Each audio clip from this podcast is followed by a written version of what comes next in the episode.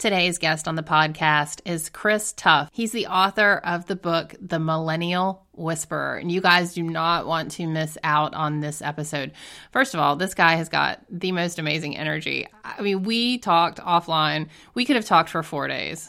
I mean, maybe I could have talked to him for four days. I just feel like I want to squeeze so much more information out of this guy. He's just awesome. Awesome. So much, so much amazing perspective on everything from business to personal to professional. So enjoy this episode, you guys, and don't miss out on the opportunity to listen to this interview with Chris Tuff.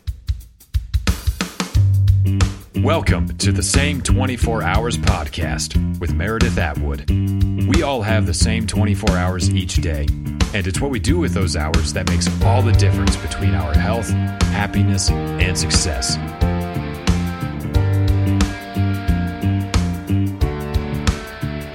Everybody. Welcome to another episode of the Same 24 Hours podcast. I'm your host, Meredith Atwood. I'm so excited about today's guest. Chris Tuff is here. Hi, Chris. Hi. Oh my gosh. I am, like I said before we got started, I'm always stoked about my guests, but I have been, when our mutual friends, Brent and Kyle Peace, told me about you and your book, I thought, this is an awesome topic. This is going to be a great interview. And I can tell just from chatting before that we're gonna have a good time. So yay! Yeah, I'm for... fired up. Thanks yeah. for having me on. All right, so you guys, Chris is the author of the new-ish book, um, "The Millennial Whisperer." you know, you and I, I think, have been in well, been through probably. So I'm actually right on the cusp of being a millennial. Okay. I'm I was born in 1980. 39. So, uh, for those that don't know, uh, millennials are 38 years old to 23 years old, um, born between 81 and 96. So, we, um, I'm actually, but I'll tell most people that deep down, I'm more of a millennial than most millennials. And, um, you know, one of the biggest things and, and why I really wrote the book is um, I we've adapted so much within our lives and and in in the world that we live in. I mean, just look at the adoption of technology and how that's molded our lives, but we haven't changed the way that we run our businesses. And so um, one of my favorite quotes is millennials aren't the problem they just expose all the problems and oh. i think oh. that is probably one of the best i want this book to act as a catalyst to change our organizations and and one of the biggest things is that you know, this is a give and take kind of relationship for not only millennials but Gen Z, and and how they relate up to boomers and Xers, um, but also the other way around. You know, what can boomers and Xers learn from millennials? And okay, that's essentially okay. pause, what the book's pause, about. Pause. Yeah, Xers, Zers, Gen boomers. So boomers are like the they're like our parents because I'm your age. Exactly. Okay, and then so I was born in 79. So am I a Zer or an Xer? You're an Xer. Okay. What's Z? So you've got boomers and then you've got Xers. Okay. You know, Gen X. Right. And then you've got millennials and then you have Gen Z. Gen Z just now starting to hit the so marketplace. Oh, yes. Or these exactly. are 18 year olds. 18 to your children. Oh my gosh. Okay, so there's the. So I, w- I had a moment of panic because I was the editor of my yearbook and I wrote an article on us being Generation X, and I thought, oh my gosh, did I get that wrong? You no, you got it right. okay. You got it right. Like, oh, I take so much pride in my yearbooks editor. Totally, you know. Totally. Okay, so, you, so continue. so yeah, I mean, and and what really inspired, you know, similar to I think some of the life changes that you've been going through, and what inspired your book. Uh, I kind of hit rock bottom, and I started the book uh, three years ago um, and it was during that time that I made some big changes in my life. Um, and, uh, you know, one of the biggest changes was my own metric of success. Um, mm-hmm. I, like you, am also a people people pleaser, um, but also my metric of success was beating my brothers in the game of life. And oh, yes. I changed my metric um, in this rock bottom moment. And um, I changed it from beating them in the game of life to, you know, success being judged on a daily basis and um, being judged through the lens of impact made. So when my head hits the pillow at the end of the day, what is it that makes that day successful? And I either passed or I failed. And I can um, wholeheartedly say that every single day for the last three years since changing that metric, I've had a successful day.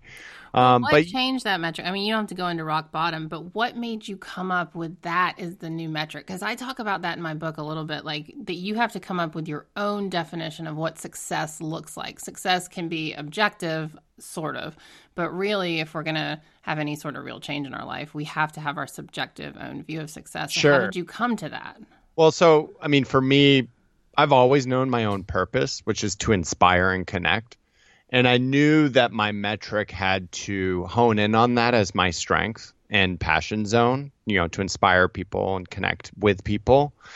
And so it the the success piece just came directly out of it. And you know, I think monetary and and all that stuff you got to I mean, I at least had to throw that out the window because it's a zero sum game um, status and all that stuff. So to me, it actually came pretty easily and implementing it was pretty easy, but getting there was the tough part. But it was with that I turned from being, you know, I'm at a I, I'm a partner at an ad agency. We're 370 people, 90% millennials, and I was the ringer. You know, I was the Don Draper, if anyone's seen Mad Men, and like that was my role and uh, I was flying all over the world, um, you know, hobnobbing with the Sheryl Sandbergs and the Zuckerbergs, and you know, drumming up new business and actually, su- you know, succeeding in that domain.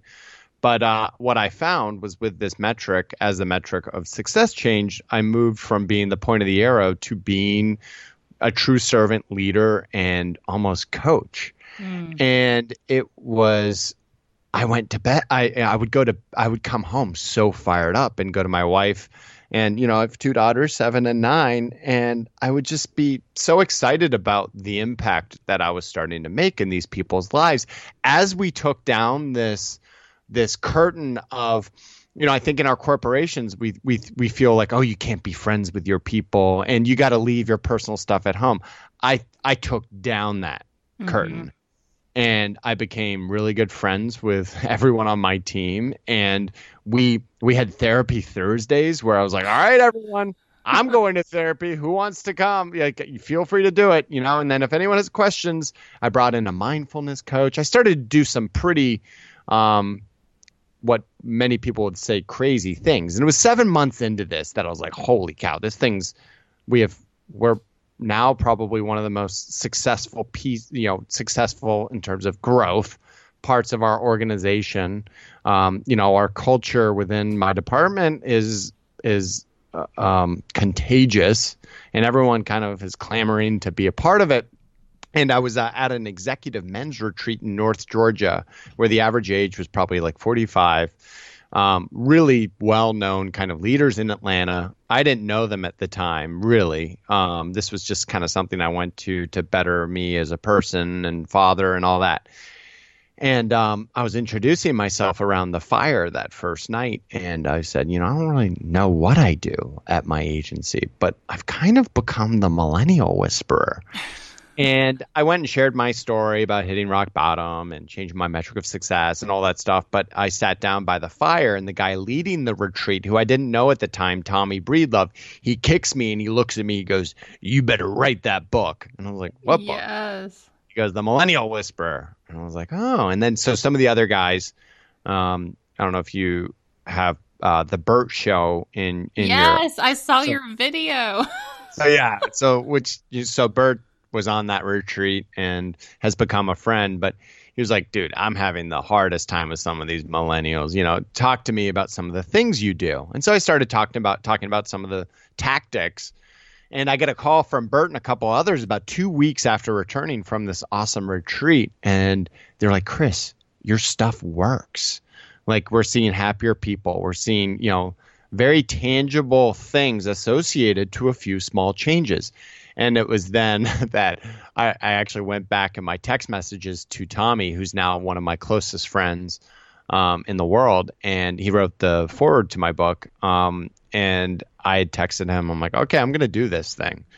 And uh, fast forward, you know, we've, we, I think we've, we've sold close to 50,000 copies uh, in six months. And, um, you know, by all kind of traditional book metrics, That's this thing amazing. is completely But you know, and I like once again, I come down to like where I get it. It does come down to that metric of impact, and you know, it's some crazy things have started to happen. I mean, I, I spoke at an event where I did the math in the room, and just in one speech, we probably impacted over 10 million employees' lives, which, you know, it's starting to have that compounding effect. Right. And right. You know, I also I think another important part, and you'll probably have questions around this, but I put it all on the line for this thing. I mean, I took yeah. a few hundred thousand dollar short term um, high interest loan, which I still haven't paid off, um, because when you I mean, well, I, I'm a little out of control with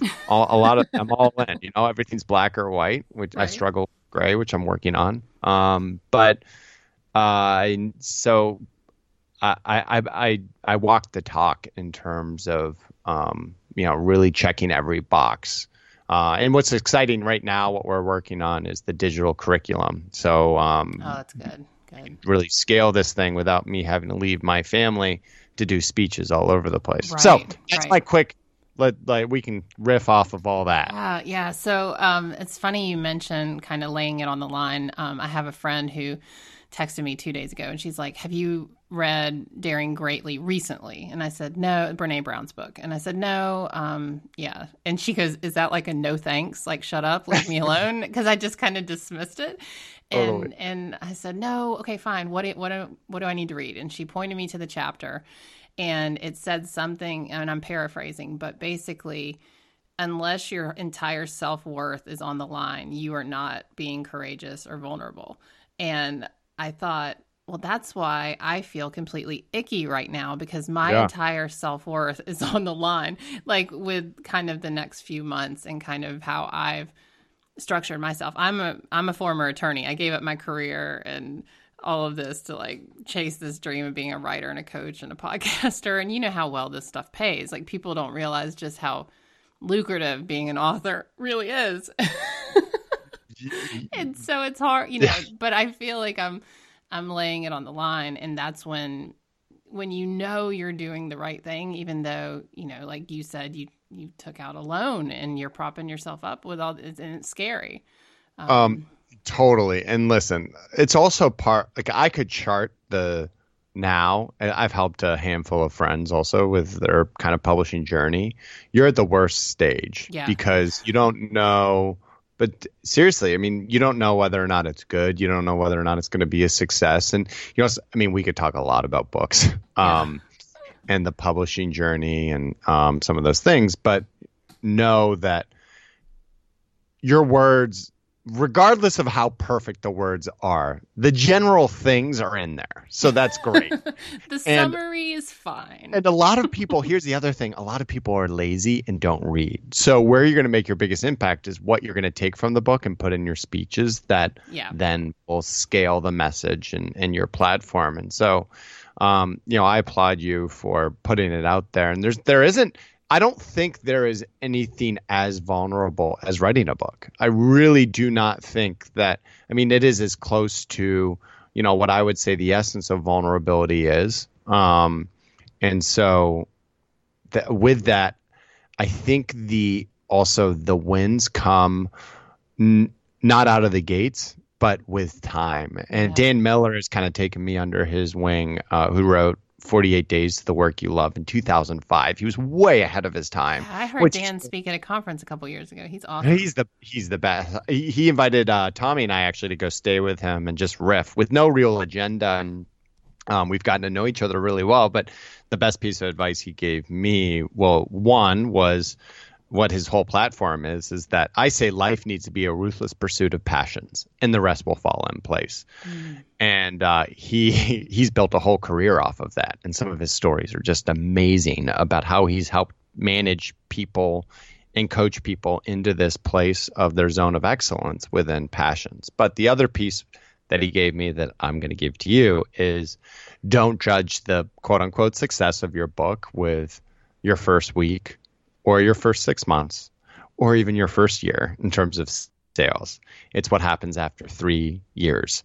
And not only that, but only 2% of your um, overall income will end up coming from your book if you're building the things the right way. And that's yeah. coming from a guy that sold millions of books with millions of dollars coming. So right. uh, we can we can offline that. I, I, have got a lot of sure. uh, It's just you know, it's the whole thing, and and we can tie this back to your book, but um, the whole idea of uncertainty and the idea that we can we think we have certainty and we you know can control things but when you really let go and allow the uncertainty to just kind of float around you and to just you know chill with it that's a hard totally. lesson that's a hard and that's you know that's where you're at in publishing but let's go back to um, when you started at your PR firm at your ad agent. Is PR firm ad? I don't want to say ad it agency. right. Ad agency. Ad agency. Yeah, yeah, um, yeah. When you started making these big changes in your little uh, part of it in the domain that you managed, what did the other partners say to you? What was the overall reaction company wide? Um, here goes Chris reinventing himself again. Let's see if it sticks. I think was okay. what it was. Um, you know, I tend to reinvent myself. I get bored easily, mm-hmm. and um, you know, I, I, go back to when I help people work on their purpose statements. Which, if you don't have a personal purpose statement, then you better get writing and working. Um, and it's it's one of the things I do with everyone on our teams. But one of the things I say to do is go back to your, you know, all of your report cards that you've gotten through school and take out some of those comments because I bet what happened in third, second, fifth grade, what came through there is still true today because that's where you're actually going into your the core of your heart. And I go back to my whole th- thing, and um, I had some pretty bad report cards in like third, fourth, fifth grade, and you know, easily distracted, all this stuff. But one thing that came through and has stuck with me ever since is Chris's enthusiasm is contagious. Uh-huh. And um, you know that then manifests itself as uh, from my brother saying, "Chris, I think you have a passion disorder." And I was like, "Is that a bad thing?" and he's like, "No, it's great." And passions evolve, right? And um, you know, this other piece that I, I'm starting to talk a lot about, which I get really excited about, is this idea of currencies. And so for a company to see me, right, my whole currency at 22 squared, where I'm a partner, was built upon being the digital media and social media expert. You know, I was one of the first people to work with Mark Zuckerberg in 2006 on his first products. I had one of the first viral videos to get over a million views with me filming my engagement running down the street of Atlanta, putting it on ChristopherTuff.com. It got us on the front page of the Wall Street Journal. We were on Good Morning America. Crazy stuff happens when you're in that zone of excellence slash passion point, right? And, you know, the idea is that you're building a currency to match a need out there, which for me, for so long, was this kind of digital social emerging media stuff. But we change as humans. You know, we go through times where um, crisis catalyzes change in a lot of places, right? We develop, we evolve, and with that, our currencies follow. And I moved from the digital and social guy to how do you bring more love and connection into the world? But that's everything that I'm doing. I don't care whether it be with my daughters, my wife, everyone around me the people I lead, my organization, the you know when I speak in front of thousands of people, that is my whole platform, mm-hmm. and nothing is going to stop me from that. And um, when your intentions are so pure, I think that the best ends up actually coming. But that's all to say this is kind of what I'm figuring out now, to be honest, is that to go directly from an old currency, which, you know, the digital and social thing, to this new currency, there's actually a lot of overlap. And if we're doing a good job of reinventing ourselves constantly and pursuing some of those things of evolving passions and, and drive and purpose, then we've got to make sure that we're not going all the way to the left to all the way to the right. Right. And I say that in a long-winded response to your question of what did everyone think about you um, making these changes. I think they embraced it, um, and and part of the great, you know, what makes us different is we're kind of like family. And so they they gave me the freedom to take a month off, figure my stuff out, and come back and reinvent myself. Um, and they continue to work with me as we kind of find this blurred line between what's book and what's agency. And um, and you know, you can hear it from me now. I'm still trying to figure it out, but all I can say is it's it's working. You know, we're yeah. we're talking to some of the biggest and best, most impactful and less impactful, biggest and best companies in the world, and um, you know, once again, I go back to this thing of if your passion is driving you, um, and your intentions are pure, nothing can stop you. And Meredith, you're going to get knocked down 9 million times between now and publish date and six months into having launched your book. Um, and resilience and, and, and what helps you bounce back is a ruthlessness to pursuing, I think, that passion and drive. And you've already taken a lot of those big risks, uh, it sounds like. And yeah, so and I think my my um, kind of route is while I'm work, working on the book and doing the promotion around that, I coach women one on one, and so I get to do exactly what you like. My passion is I don't want any woman to hurt unnecessarily, or man for that matter, but to hurt unnecessarily. If I can share my story and tell them what I did to get out of my own way. And so I'm able to work one on one with women, and that drives me every day because you know the results are and i don't want to say results but the impact is tangible like because you're talking to someone and you're you're watching them on facetime and you're seeing their joy or their sadness and that's that's enough to drive me whatever this book does. Like whatever. Whatever. I love it. Yeah yeah I, I love it. And yeah we you know the term burn the boats?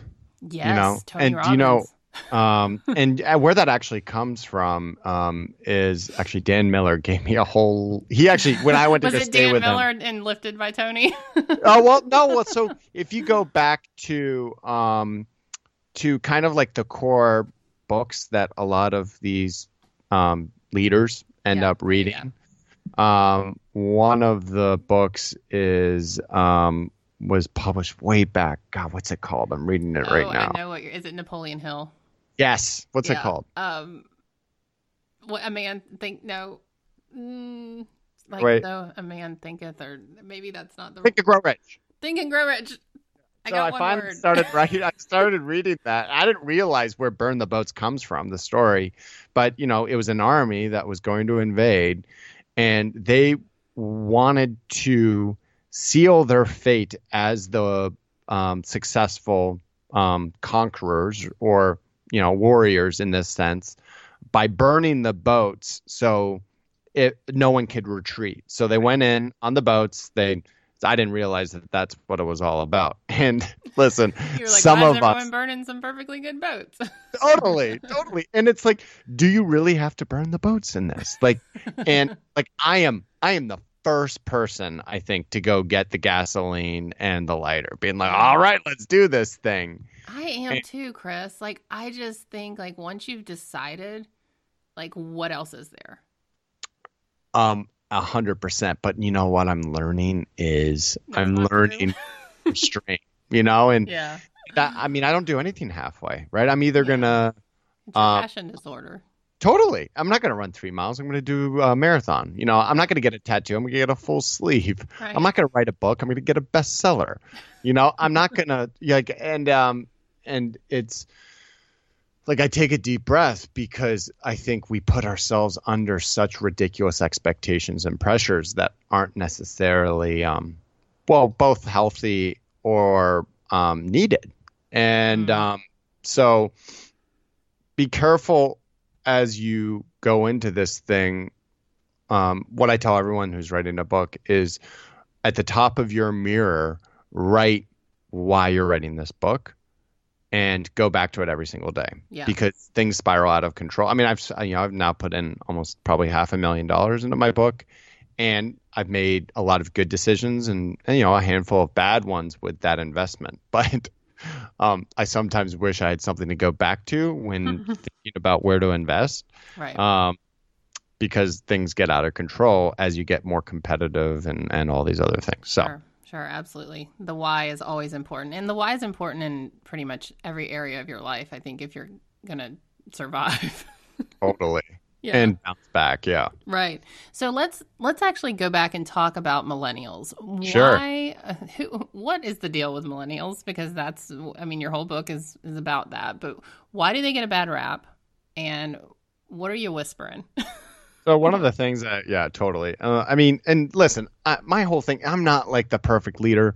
I'm not the the essence of my book is more about you know it's all based on research lots of it. I worked with vanderbilt um, on all the research uh, and it's all cited throughout. Um, but you know one of the things is it, it this isn't i'm not guessing as to what how to lead these next generations. It's it's based in real data. Mm-hmm. Uh, I bring it to life with stories and tangibles and takeaways, which is, I think, the art of um, and what makes I think this book a little, you know, pretty special because you can get immediate impact without investing a bunch of money. Um, so I think that's one thing. But you know, for for for me, it is um, it's what are those I hate when you read a book or you hear a speech and you don't have the okay, what can I do now? And I want everyone to walk away constantly with ideas of, okay, how can we actually start impacting our culture now?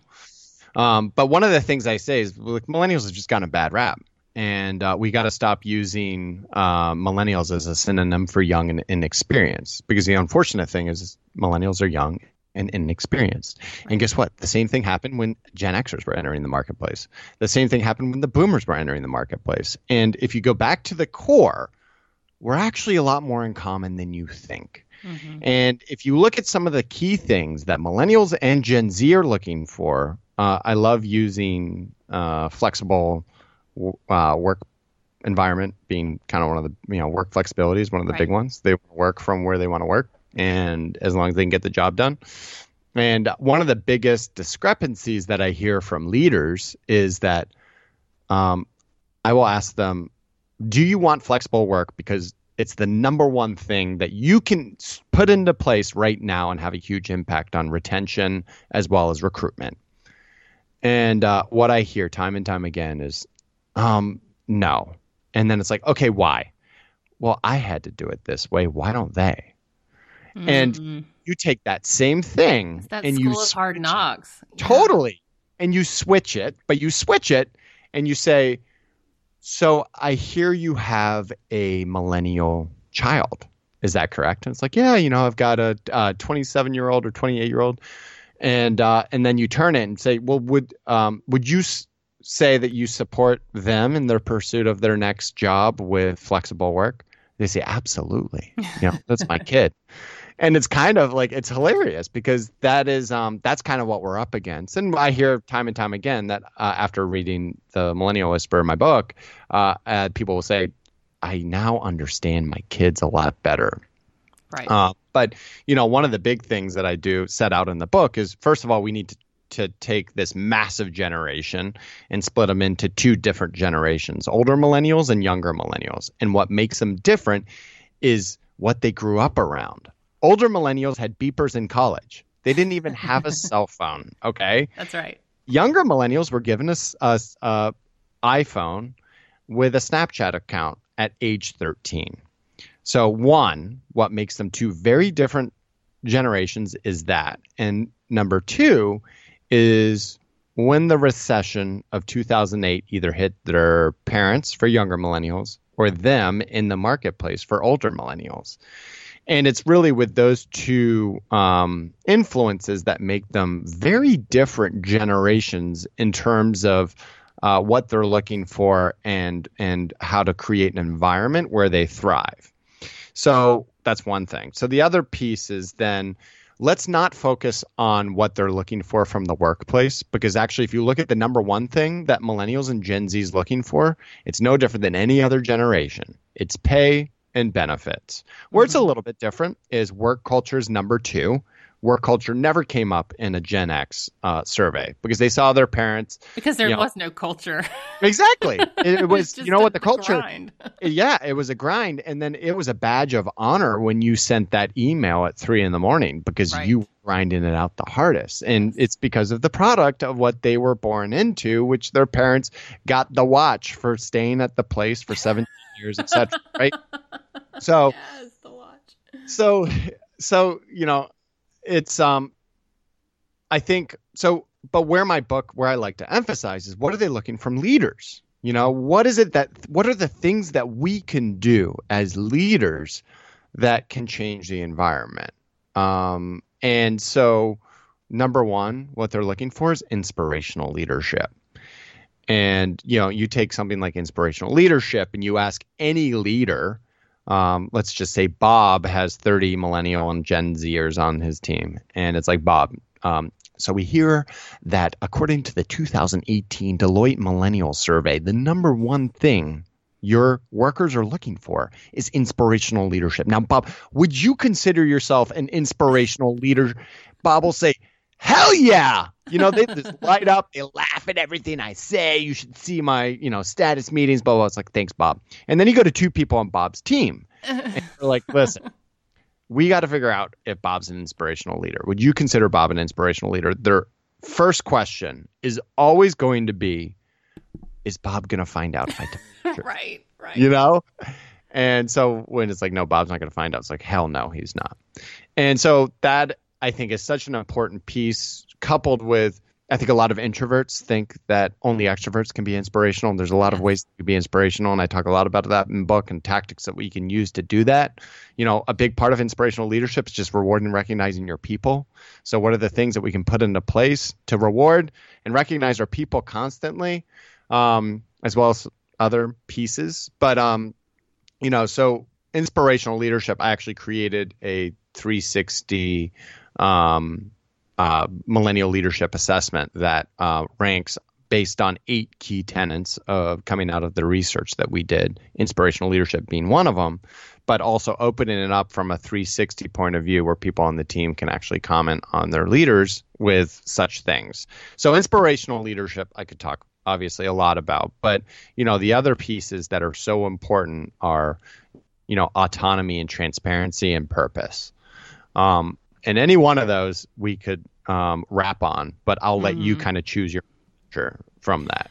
Well, autonomy, talk, yeah. I mean, let, I kind of want to talk, see if we can talk about autonomy and purpose because I want to go back to the personal purpose statement and kind of what that is. And I think autonomy and purpose can be they're obviously closely related. Totally, totally. Yeah. So which one do you, you want like, me to hit? Uh, yeah, let's talk about the personal purpose statement. What what is that, and what what does it entail, and how do you write one?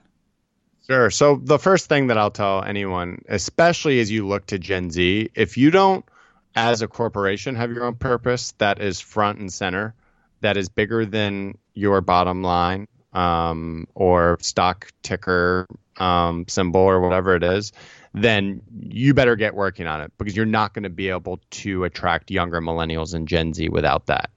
And so, um, you know, I go back to our purpose statement as a corporation is um, together we give rise to change. And so when you put your purpose statement in place, also make sure you have the tactics to support it because there's nothing worse than hypocrisy because you'll get called out in two seconds if you don't walk that talk. And so we actually give, so an example of that, living that purpose, is we give all of our employees five days off to donate their time to any nonprofit of their choice. Um, and, but so we walk the talk in that sense. And, and then I take it to the next level where I will work with everyone on my team to come up with their personal purpose statements, which we will do over a six week period of time. And actually, in my book, I have a list of questions that I have people fill out. And usually that gets us pretty close to where a purpose statement will live. Um, I'll also reference Simon Sinek's uh, This Is Your Why uh, and the workbook if we can't get there on off of this one shooter. Um, but the key thing with the purpose piece is that once you have your purpose in place and we announce it to everyone and that you're proud of it and you're willing to kind of wear it on your sleeve, then we got to make sure that we're filling that purpose with something. So what we'll do is we'll take someone's job description and day to day and put that down on a piece of paper, and then we'll look at uh, their uh, um, their purpose statement, and then we'll figure out what their side hustle is.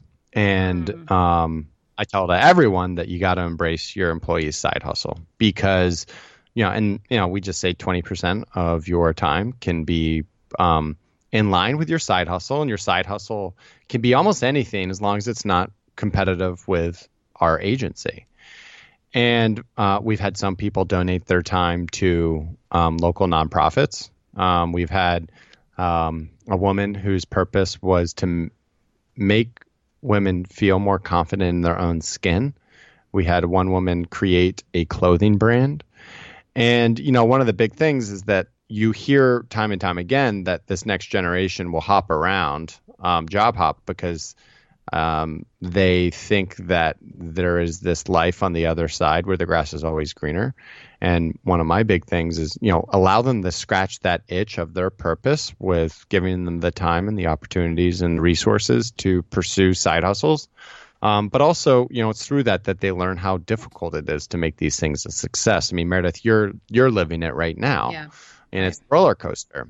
Um, and so, you know, and that so that purpose stuff, like let's scratch that itch. Let's make sure that we're we're putting things in place that they can do that. But it also leads me to kind of that give and take relationship of what this next generation needs from us. I call it my 70 30 rule, which is that, you know, 30% of your job is going to suck. 30% is going to be in this zone of suckness. And I mean, for me, it's anything in Excel. 70% right. should fuel you up, fire you up, keep you going. But my 70 30 rule is let's take your job description, let's figure out what's in your 70 and what's in your 30. So when you're actually doing those things that are in your 30% zone of suckness, then you will actually move, get it done until you get to the other side. Mm-hmm. And you know, I talk a lot about in the book about the influence of social media, especially on the younger gener, you know, the younger millennials, and even all of us.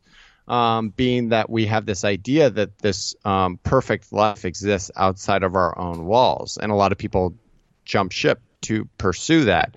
And the reality is, is that there's no such thing, and we've got to constantly stop comparing our insides to other people's outsides. And you look at all the statistics that are coming out that this thing is just compounding on itself. Um, and you know, I, I actually, you know, part of the vulnerability and transparency piece of being a leader is me admitting to all of my employees that I have been in your shoes. Like yeah. I hired a fishing guide four years ago in Sun Valley, Idaho. I call it my river runs through it story, where I hired this guide and I turned to him. I gave him 600 bucks and I said, "Listen, I don't really feel like fishing. I don't care about fishing. I don't like fish, but I want two Instagram shots. I want a picture of the trout with the net behind it. I don't care if you catch it, I catch it, he catches it. I don't care. And then I want another shot of me Brad Pitting it in the river with the river flowing and the mountains in the background. Um, and that's it. And the guy turns to me, dumbfounded, being like, "Wait, so you're gonna spend six hundred bucks on an Instagram post?" I'm like, "No, it's like three hundred bucks each. Let's go." and I admit that to all of my my employees because like that's a low moment, but it's a reality, and we've got to move away from what I call this Pinterest station of a generation. You know, your first day of school, Abigail's holding up that perfect little chalkboard and you know, her favorite food and i mean th- this it is absolutely exhausting it's exhausting right and so let's all take a deep breath let's remind ourselves what our purpose is and like also understand that we're damn lucky to be able to pursue some of those things you know in yeah. our case at the place where they also pay us. And that's so have- awesome. Gosh, I love the idea of fostering the side hustle. I mean, I did the side hustle for eight years while I was a practicing attorney, and I thought I did a good job keeping it separate. And then my boss at the last firm I was working at, she's like, I just want to tell you, I love reading your blogs. And I was like, oh my God, I didn't know you read them, you know. And she sent out one of my race reports to firm wide. And I thought, oh, I'm going to die. I'm going to die. Um, but when I turned in my resignation, when I leapt out of the legal profession, I told her, I said, you know, it's not about you or the job or anything. It's you've been wonderful to me. And she said, well, if you weren't going to quit, I was going to fire you because you didn't oh need to be gosh. doing this. this is not your purpose. Wow. so funny because she contacted me a month ago and she said, You know that big, and I give her an accent because she's got this great accent. She said, You know that big convention we go to in Colorado every year? um, with the firm? And I said, Yeah. And she said, I want to put your name in the hat for the keynote. And I said, Are you kidding? I would love to do that. That would be such an honor to come speak to my former, you know, industry. And and they bit. And so I'm actually giving the keynote at this big conference in our industry in Vail, Colorado in November. Awesome. And I thought this is just like the most amazing thing and it's because like once she told me she she saw my side hustle and she kind of affirmed it i mean it, it changed everything sure and, and sure I, I, left the firm but they're fine you know totally or not people will be okay without you well and think uh, about how many people do these side hustles and then they figure out how what is it 90% of all startups fail like they right. figure out how hard it really is or they um, we call them boomerangs where they end up leaving and then they call uh, you know, it's usually around eight months later that they're like, actually, hey, can we come back to work there because where we're at or what we're doing or I ran out of money. Um, it's right. not that great. Um, so, you know, I, I, I, and I think, you know, I, I think it's something that if you if you actually look at any of the most successful startups, they have very structured programs around side hustles. Yeah. Um, you know, Google calls it their 20% rule. Uh, Facebook, it's known as their fuel program, F U E L. Um, uh, and so I think it's, you look at where some of their most innovative and successful projects have come from, they've come from these areas. So um, people will be like, "Oh, well, what's the ROI of that?" And you know, my immediate response is is is happiness and retention. Right. Um, and then so every once in a while, you'll you'll probably get a byproduct that is uh, is uh, has a true ROI associated to it. But um, anyways. Yeah. Yeah. Okay. So let's talk about autonomy. Sure. So I went in in um, I looked within myself because once again, I am more of a millennial than most millennials, and autonomy for me is because um, it, it's it's just not being micromanaged. And I go back to it was I, I was uh, about five years ago, and um, my wife and I were on our way back from our holiday party, and my wife kind of looks at me, astounded and impressed, uh, and said, "Chris, I can't believe you've stayed in one place for five years. Like that's pretty impressive. Like what what do you why how do you think they've been able to keep you? And my immediate response was, well, they've given me a long enough leash to be entrepreneurial, but enough structure that I feel like I'm constantly becoming a better leader. And I think it's with that um, given, you know, I guess give and take or um, you know, uh, well-roundedness that I would say is best representative of what autonomy means to me. But I went looking for it. And um, in researching for the book, I went to the most reliable of resources um, called Google, and I Googled number one boss for millennials. And sure enough, Forbes called this guy, Ben Kirshner, out of Philadelphia, as the number one boss for millennials. So I found his um, his his cell phone and gave him a call and told him about what I was doing, and he was super fired up.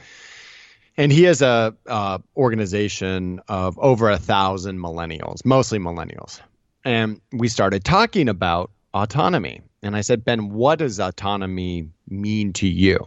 And he his immediate response was, have you ever heard of the term Under Armour uses protect this house? And I was like, kind of, remind me. And he goes, well, Under Armour had this campaign where it was um, protect this house, and it was all about the culture and you know it's the importance of protecting the house with you know when it comes time for game time.